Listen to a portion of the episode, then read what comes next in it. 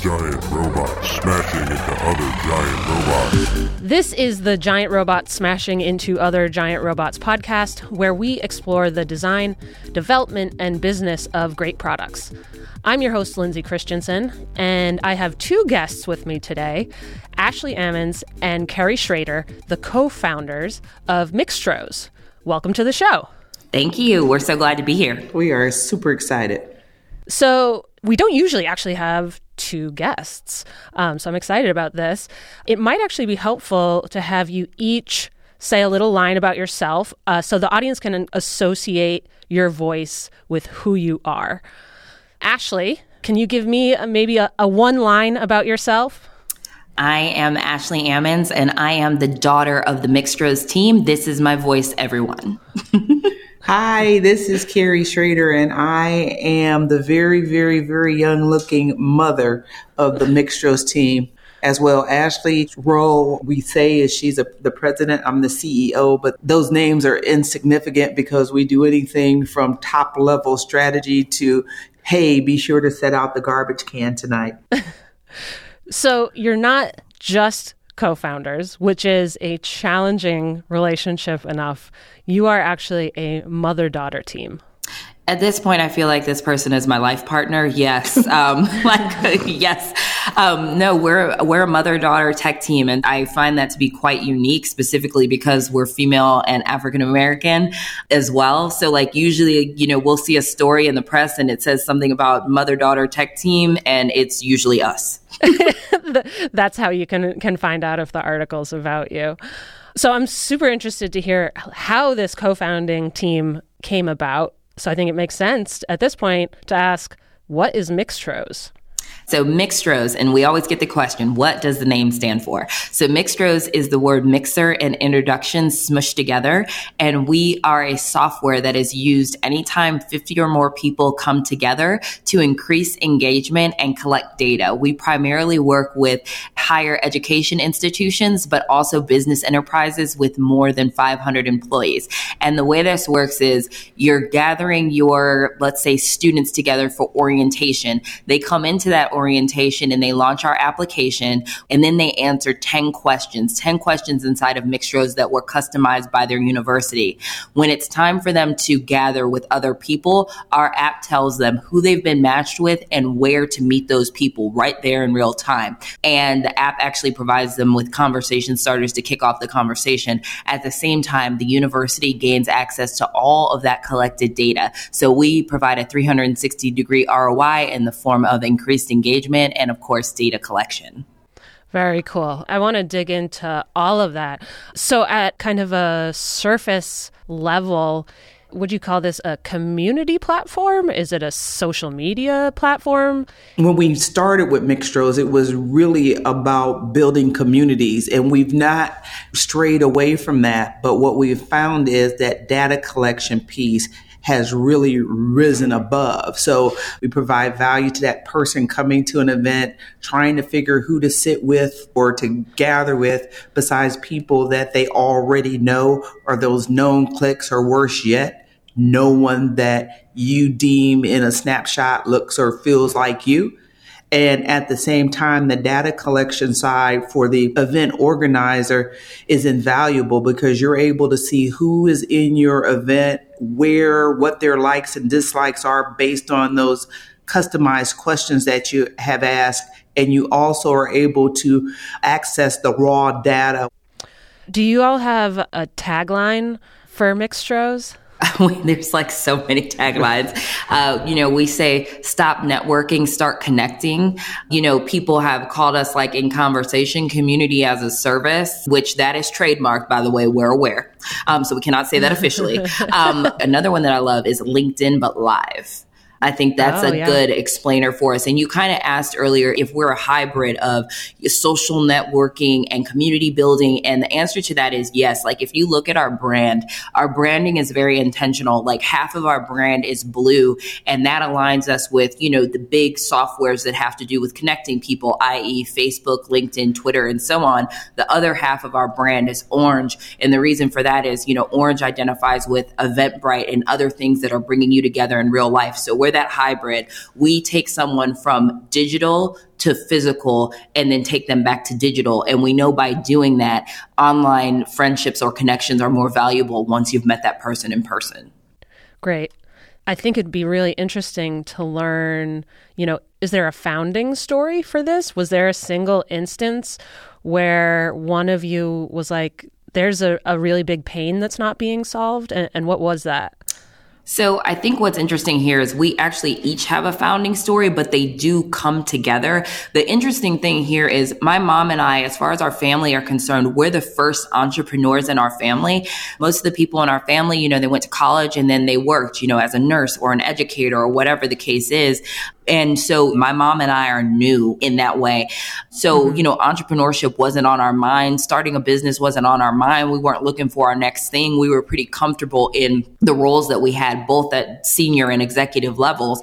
I was an event producer, a large scale event producer in New York City. I have produced events for everybody from Oprah to Leonardo DiCaprio and big brands like Coca Cola and Nike. And then my mom, I was a senior level HR professional. So I have worked on senior teams with Ford Motor Company, Alcoa, Sears Holding. My last company, I was the global HR director. Okay, so events and HR. I'm I'm starting to see the the seed of this idea. Yeah, so we always say we have a although we came in not really being the most advanced technologists, we, between the two of us, had the lockdown on the human asset and how they interplay with each other. Absolutely. Mm-hmm. So I was going to an event. It was at Lincoln Center in New York. It was 2014. And my purpose for going to that event was to network with people outside of my immediate field. Yet when it became time to do that, the event organizer was like, go up to somebody with the same color dot on their name tag as you. And it was an all women's conference and women inexplicably wear their name tag on their breast. And so I was like, okay, so you want me to network with somebody by going up to somebody I don't know, looking at their breast, looking for this very small dot and booby then, dots. Yeah, booby dots. And then saying, You're yellow, I'm yellow, let's talk about that. I was like, that is weird. And I'm also super cool. I live in New York. I'm not doing that. So I didn't and I didn't end up meeting anybody. And, you know, I got home and I was pleased with myself for like, you know, going and doing some professional development. And then I talked to my mom, the HR guru, about it. And she was like scolding me, like, I can't believe that you went to this event. You paid the money to go to the event. You didn't meet anybody. What a waste of time. Did I sound like that? You did. She okay. sounds so intense. I was like, relax, relax.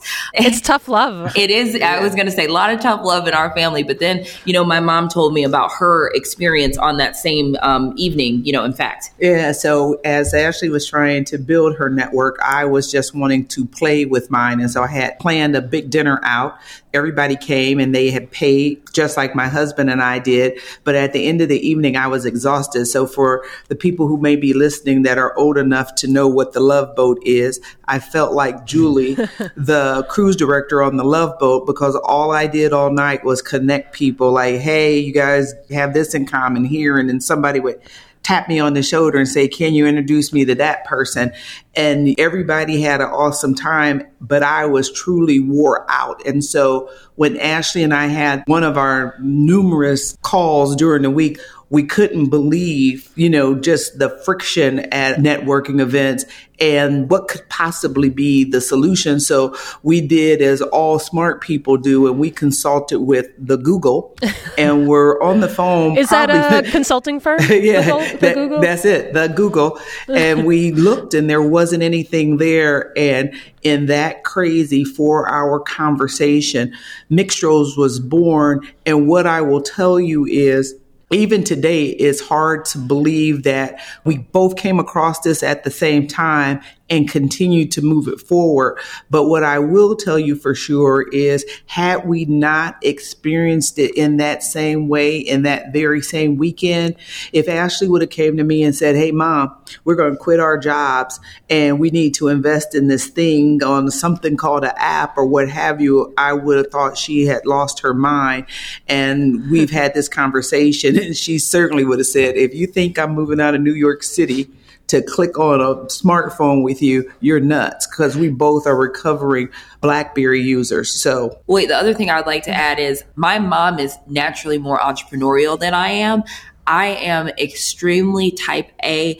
I like structure. I enjoyed my paycheck on the 15th and the mm. 30th. None of that exists in entrepreneurship. And so, like, I was a really slow sell on this whole situation, honestly. Oh, yeah. There's a lot of unknowns. There's a lot. There is a ton of unknowns. And so, I say that to say it'll be so funny because people will come up to me and they'll be like, oh my gosh, it's so great that you started this company. And oh my gosh, it's so great that you invite your mom along with you. And I'm like, my mom, one, is the CEO of the company. Two, if she wasn't here, I tell you what, Mixtroz would not exist. And three, opened your mind because women over 40, yes, mom, you are over 40. So women Barely. over 40 are dangerous as a business partner. And I mean that in the most complimentary way. They just figure out how to get it done. So I would not have done this with anybody else, frankly. That's a hot tip. Hot tip. So you both had painful experiences at a networking event and even a more kind of casual social event. And I definitely see this too. I'm on the marketing side here here at Thoughtbot and you know, I attend events or speak at events and we host our own events. But like what are some of those universal pains that are being experienced at in-person events?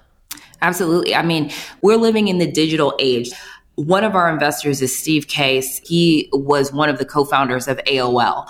And so he has this amazing book called Third Wave. And I, I would say we've completely bought into his thesis, which is the first wave of the internet was essentially America Online, getting America Online. If you're of a certain age, you remember that thing that went, you know, like to mm-hmm. get you mm-hmm. online. Yeah, the CDs. Oh my gosh, the CDs. Yes. And I feel like you were getting like a mailer with these CDs like every other week or something, you know. So, yeah. so there was that stage. Then once everybody got online, it's the second wave of the internet. And now it's introducing Facebook and LinkedIn and Airbnbs and really just teaching the world that's already online how technology can be used to improve your experience, right? And now we're in this third wave of the internet, which is essentially the internet of everything. And that is internet will be used to do things like walking your dog. And now we can make the argument that internet will be used to help you connect when you're somewhere in real time. What we know is when people go to events, there is a, it's a sociological phenomenon called homophily. Homophily is essentially the theory that birds of a feather do indeed flock together. We as humans, when we go somewhere, it is natural for us to gravitate towards people who look like us, people who we think have the same level level of education, maybe the same skin color, maybe the same style of dress, et cetera, and so on. Mm-hmm. But we know from networking that that is not true to like who you should be colliding with. More often than not, the person you need to connect with looks nothing like you. So the reason that we built Mixtroz is to account for the fact that when people go to an event, they generally exhibit one of three behaviors. One is they go with people that they know and they stay with those people for the duration of the event.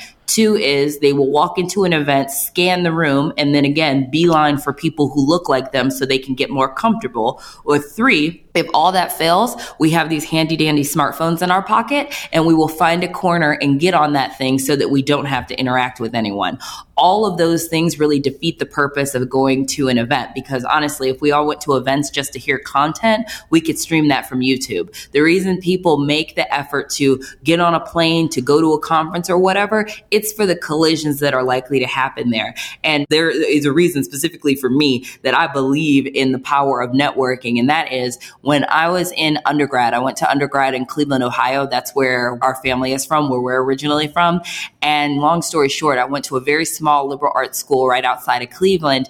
And I was working on a project called Dance Marathon. It was 2007. So at that point, there were no iPhones, no Instagram, none of that. Like when you were working on something, you were paired with a classmate, you had to actually engage with them. There was no other choice. And so me and this classmate of mine were engaging with one another. He looked very different different from me. Like we we looked like on the outside we had nothing in common, but after having a conversation, we recognized that we actually had a ton in common. And following that short experience with me. He said, um, Do you need an internship? And I said, I do. And he said, Cool, I'm going to introduce you on email to someone. He did that. Three weeks later, I became LeBron James' first intern. Oh my That gosh. is the power of networking for real. Well, my story is not that cool, and I didn't have Instagram either. I had like a stone tablet.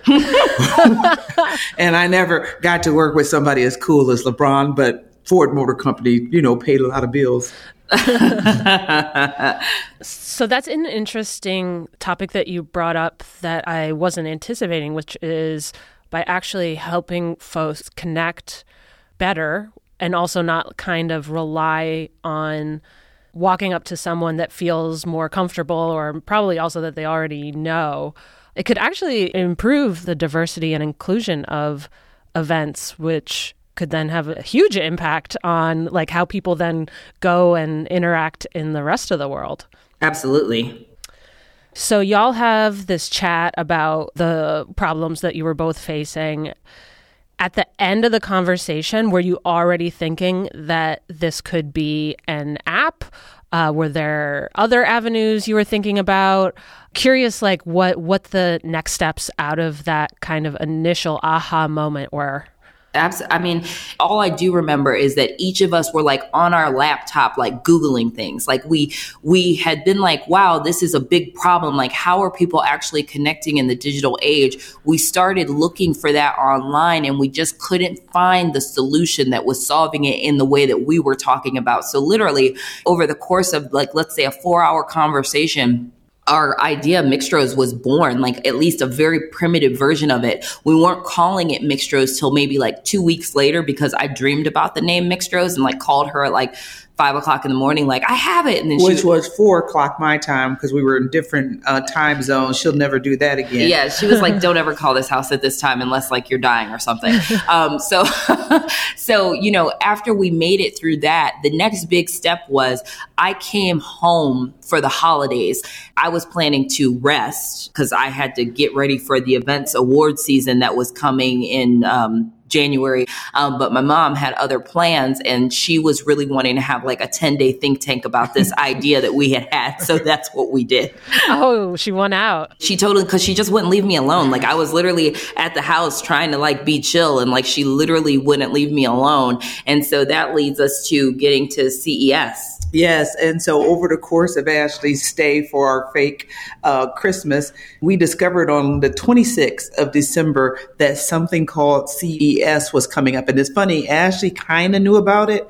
I knew nothing about it. And when she pulled it up, she was like, you know what, mom? Not this coming year, but next year, 2016, we need to go to that. I can't go with you this year because I have to go back to my job. And I said to her, you know what? I've been an executive for a while and I've traveled a lot of places outside of Vegas that probably were way more scarier by myself. And I'm going to go. And she's like, no, you're not. Long story is, I still had my points from my illustrious HR career. I got a, a, flight out. Then when I looked at how much it cost to go to CES and specifically App Nation, I was like, ooh, this is a brand new thought. I'm not spending that much money on this. So mm-hmm. I decided on that night, hey, I'm going to write the president of App Nation a note and see if I can get a free ticket.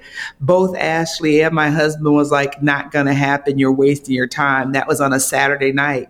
Sunday during church, I got a little jingle on my phone. And yes, I know I shouldn't have had my phone on in church, but I was praying for something and it came true. He gave me a free ticket. So it was a wrap. Wow. I was on my way to App Nation, which was a trip that had to be taken because guess what? While I was there, I met our developers who have been with us since the end of January 2015 through today. And in fact, they just sent us an anniversary gift last week on our five year anniversary, and it was the best gift ever chocolate covered liquor things. awesome. They're the best. Yeah. So I was going to ask so neither of you uh, have a technical background. How did you We actually go don't. about building the thing? Yeah, I mean, people used to refer to us as quad outsiders. That is a black female non-technical tech founder, and that is a mouthful. Um, I, I was And like, what's it called? It's I a was like, quad- you guys, quad outsider. Quad outsider. Yeah, I'm- I'm not familiar with that one.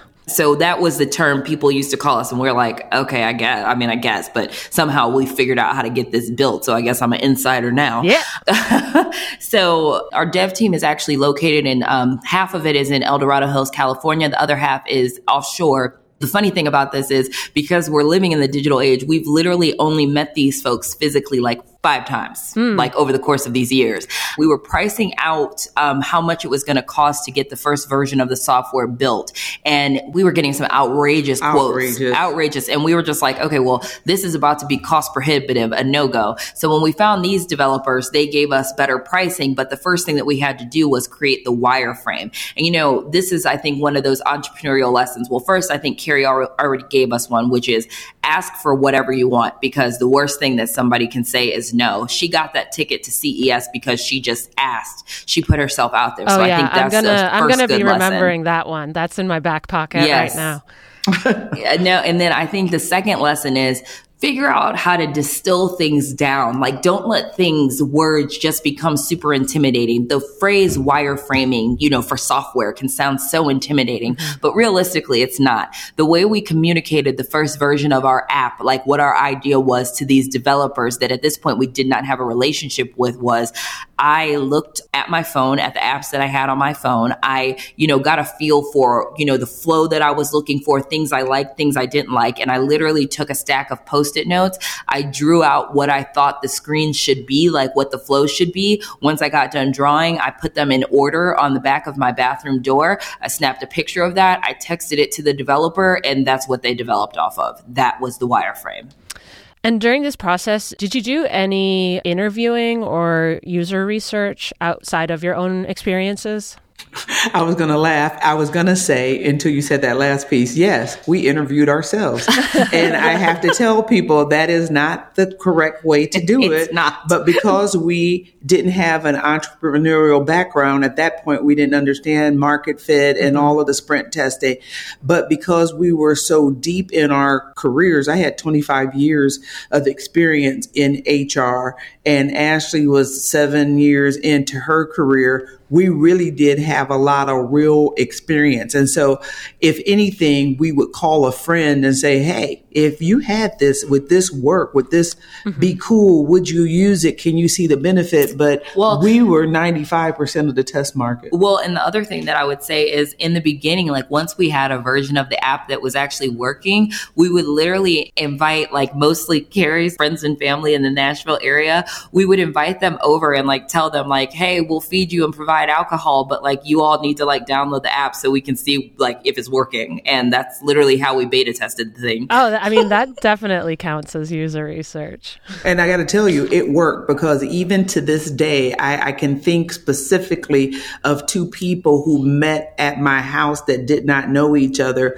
that they are, I'm going to say, really close friends at this point because they had an opportunity to collide. And they always say, we never would have gravitated towards each other had it not been in that primitive Mixtroz group. I was going to say, Mixtroz did that. Yep. And how did you end up learning about market fit? Did you seek out some education there?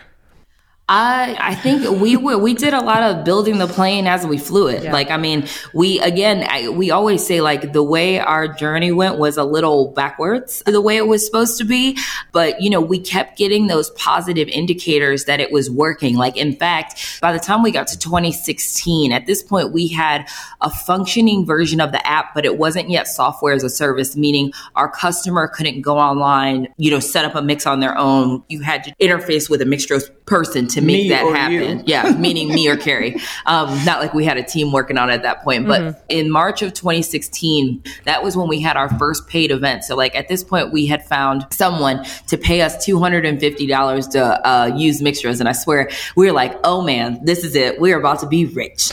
Um, and um, wait, and I want to tell everyone, false. Uh, lesson number three: this journey is a marathon, yeah. uh, not a sprint. But we, so we go into this event, we're like, okay, great. So when are you guys going to do the mix? And, you know, we were thinking maybe over lunchtime because one of our customer favorite use cases for Mixtroz is to facilitate lunch or dinner time seating. Mm. But then this person was like, uh, we're going to do it at the very end of the day. And that was like a death sentence because it was March 5th in Nashville. It was like the first day of spring. It was like 75 and balmy outside.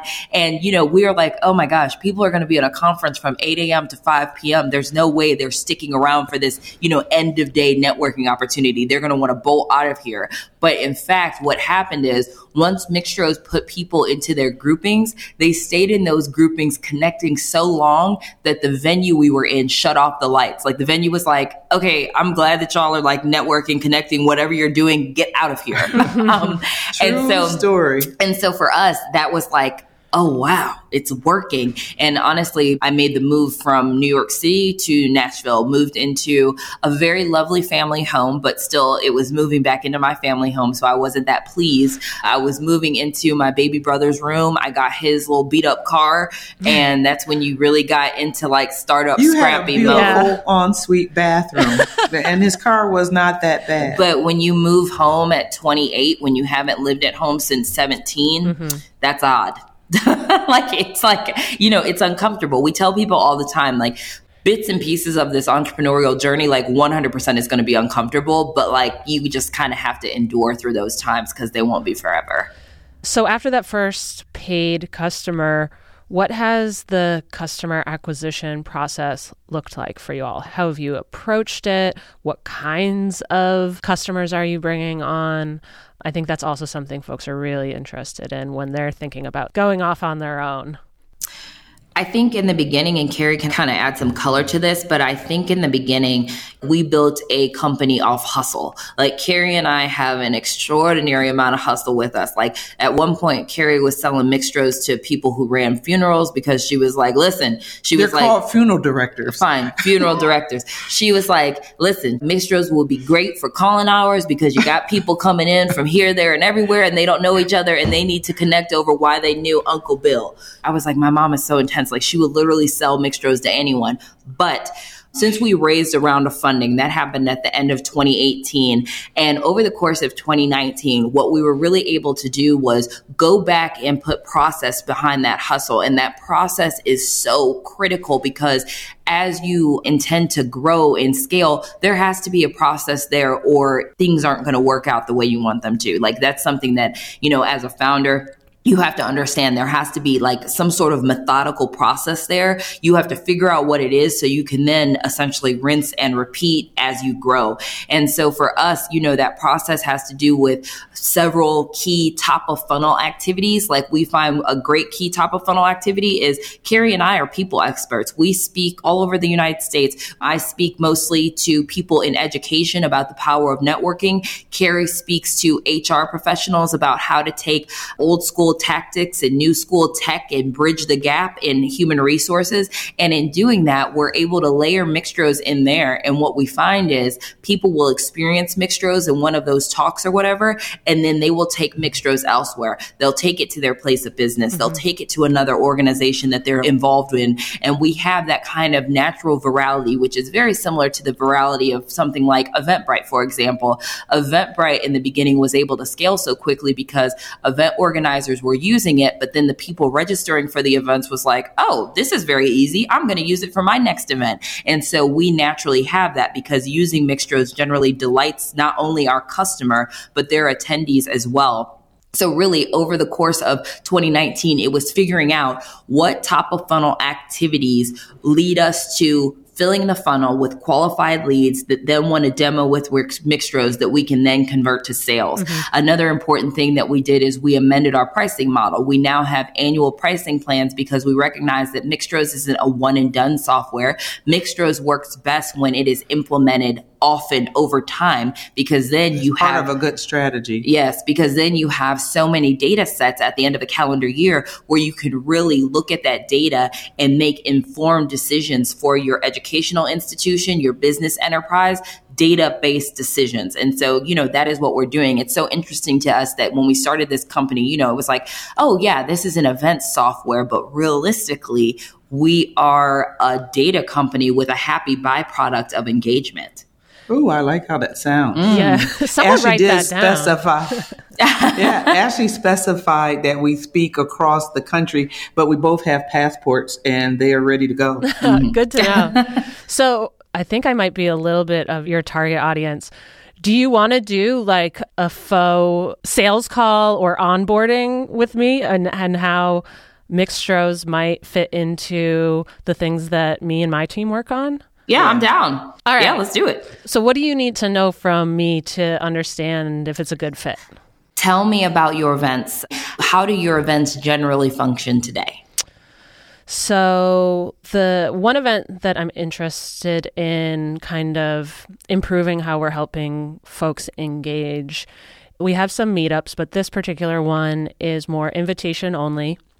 And we invite maybe 10 to 20 VPs of engineering from growing startups to come to our space and talk about some of the things they're working on. Sometimes we'll come up with a topic for them, or there might be like a, a guest speaker, and you know, looking to help them build community and also build community with us. Gotcha. So first of all, usually when we are talking to somebody about their event, we start at 50 or more people. We've certainly done it on smaller groups, but 50 is where it really starts getting complicated on who needs to connect with who, that sort of thing. Okay, so let's say I bring multiple of those groups together for almost a, a mini mini conference. so where I would say that you would layer Mixtroz in here, this would be kind of the event flow for your attendees. So your attendees would arrive, sign in or do whatever they normally do, but then at that point you would tell them you can go ahead and launch Mixtroz now. The mix is open and discoverable.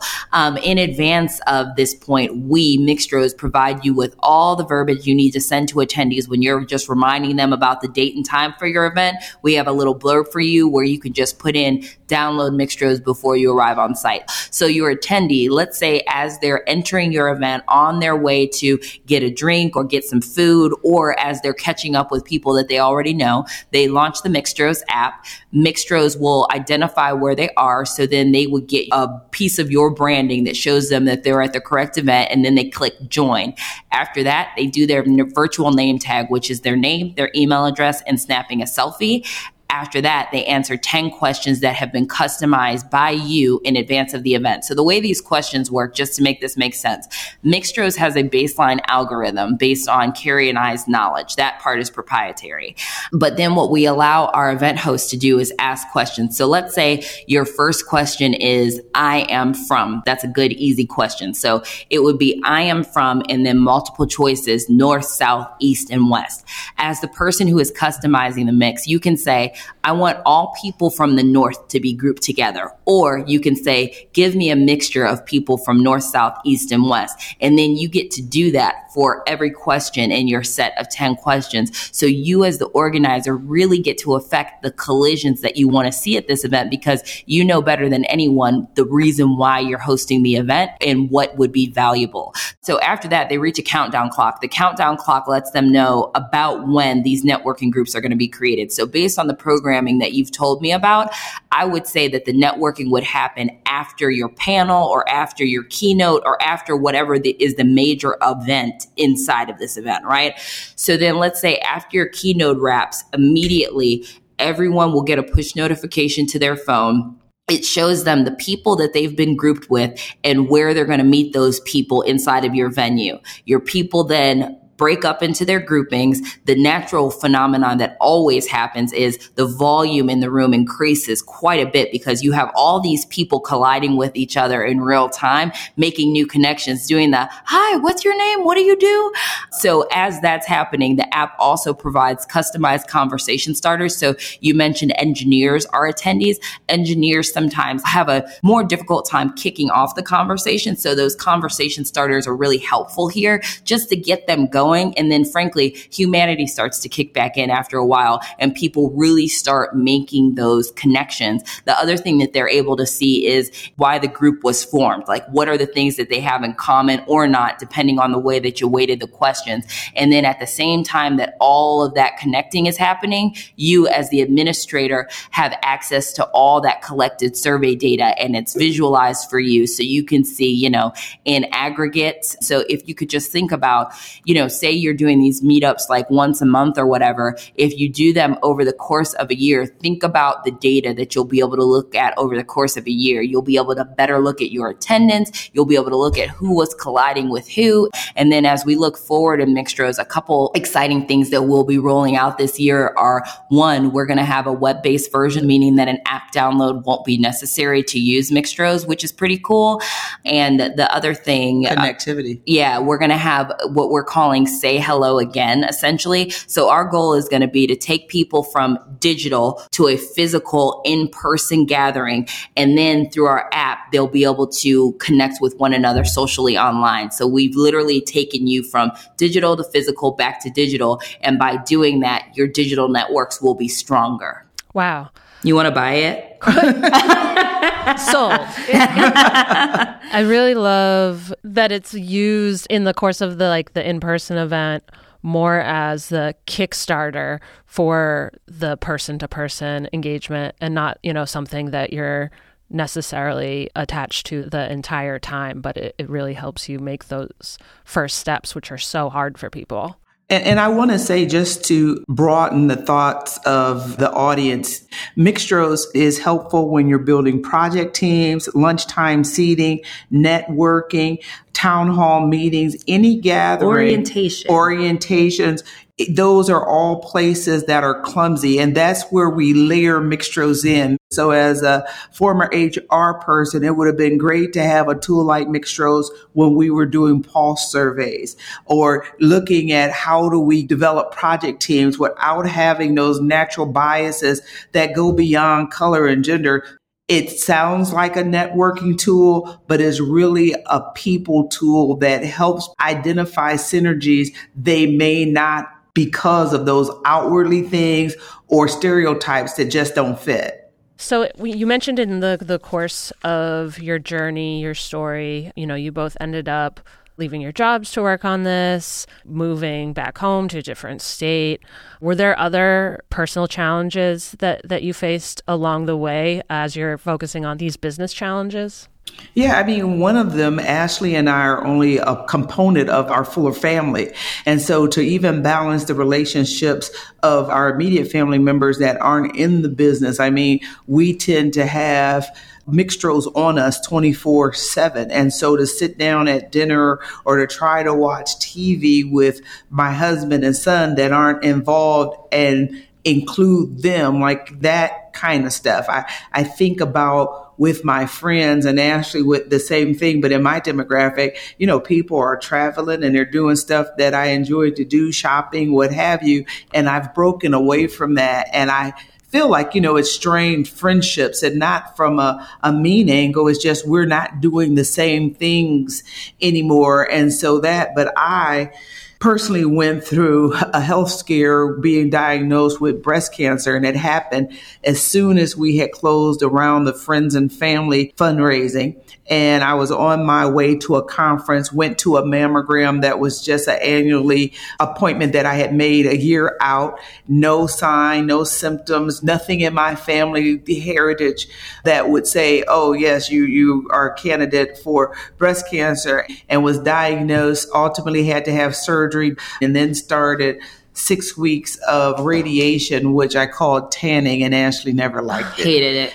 That's really scary. Yeah it really, really, really scary. I, I do credit my faith, my family, my friends, and certainly my focus on Mixtroz for getting me through and not allowing me to take my foot off of the gas. And in fact, when they were wheeling me into surgery, I was talking to the surgeon saying, Hey, when I wake up, I got to talk to you about Mixtroz. And then they put me to sleep like, shut up, lady. But oh that's, that truly is a, a, a, true story, but I say all of that to say you have to take care of yourself. You have to be intentional about your health and about your relationships as you're moving forward with anything, but specifically this crazy thing called entrepreneurship. And the thing I want people to know is I was the breadwinner for my household. So people kind of assume, oh, while you and Ashley were dabbling around, your husband was working. He actually had retired early as we moved around with my career.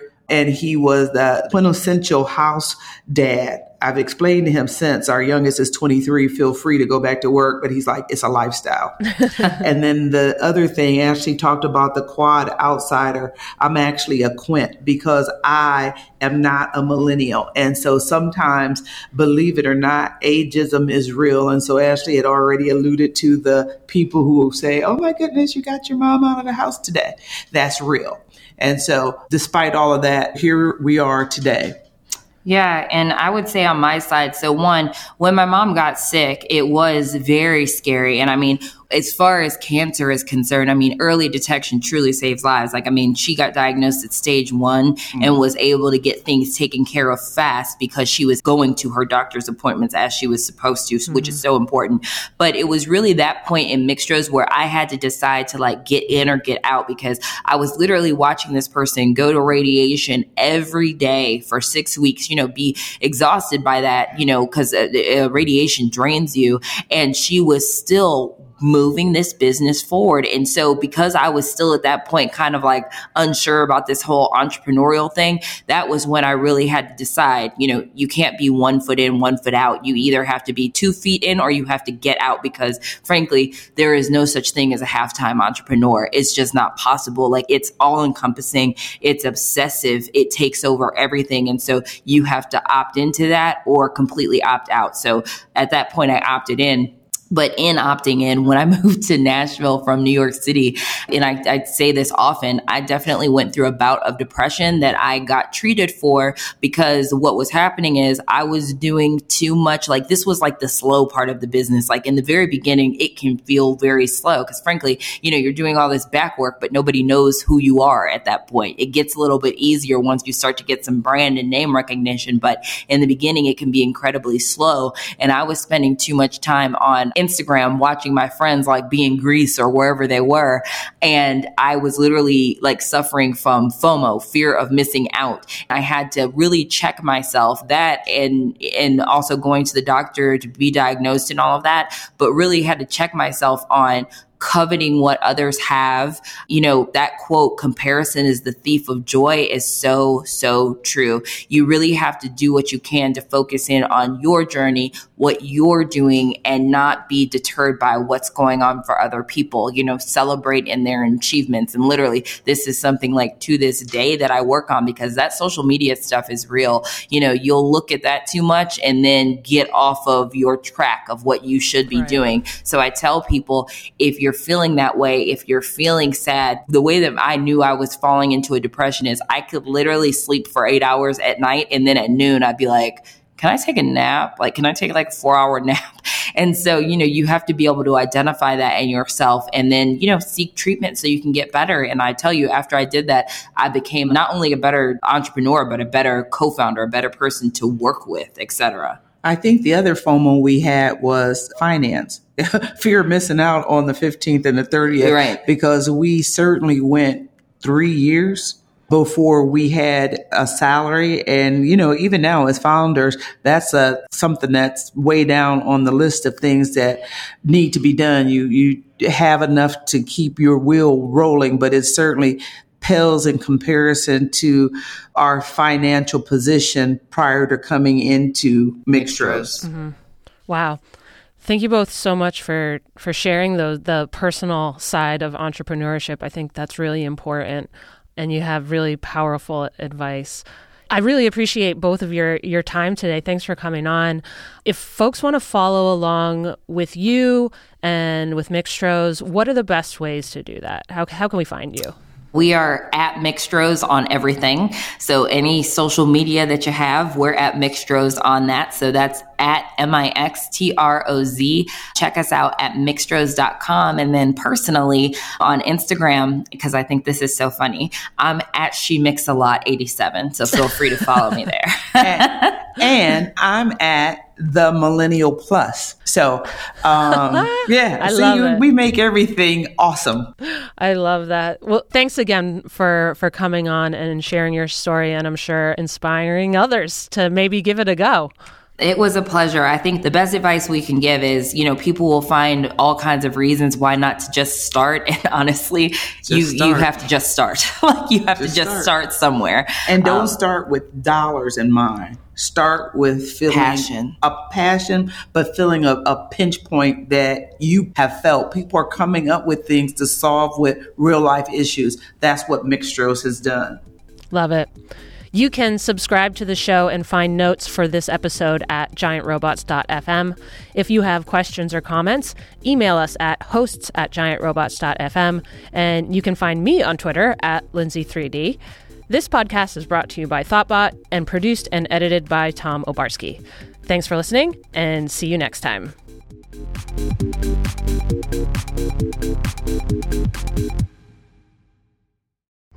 This podcast was brought to you by Thoughtbot. We are experienced designers and developers who turn your idea into the right product. With local studios in Boston, New York, San Francisco, Austin, London, and Raleigh Durham, let's build something great together.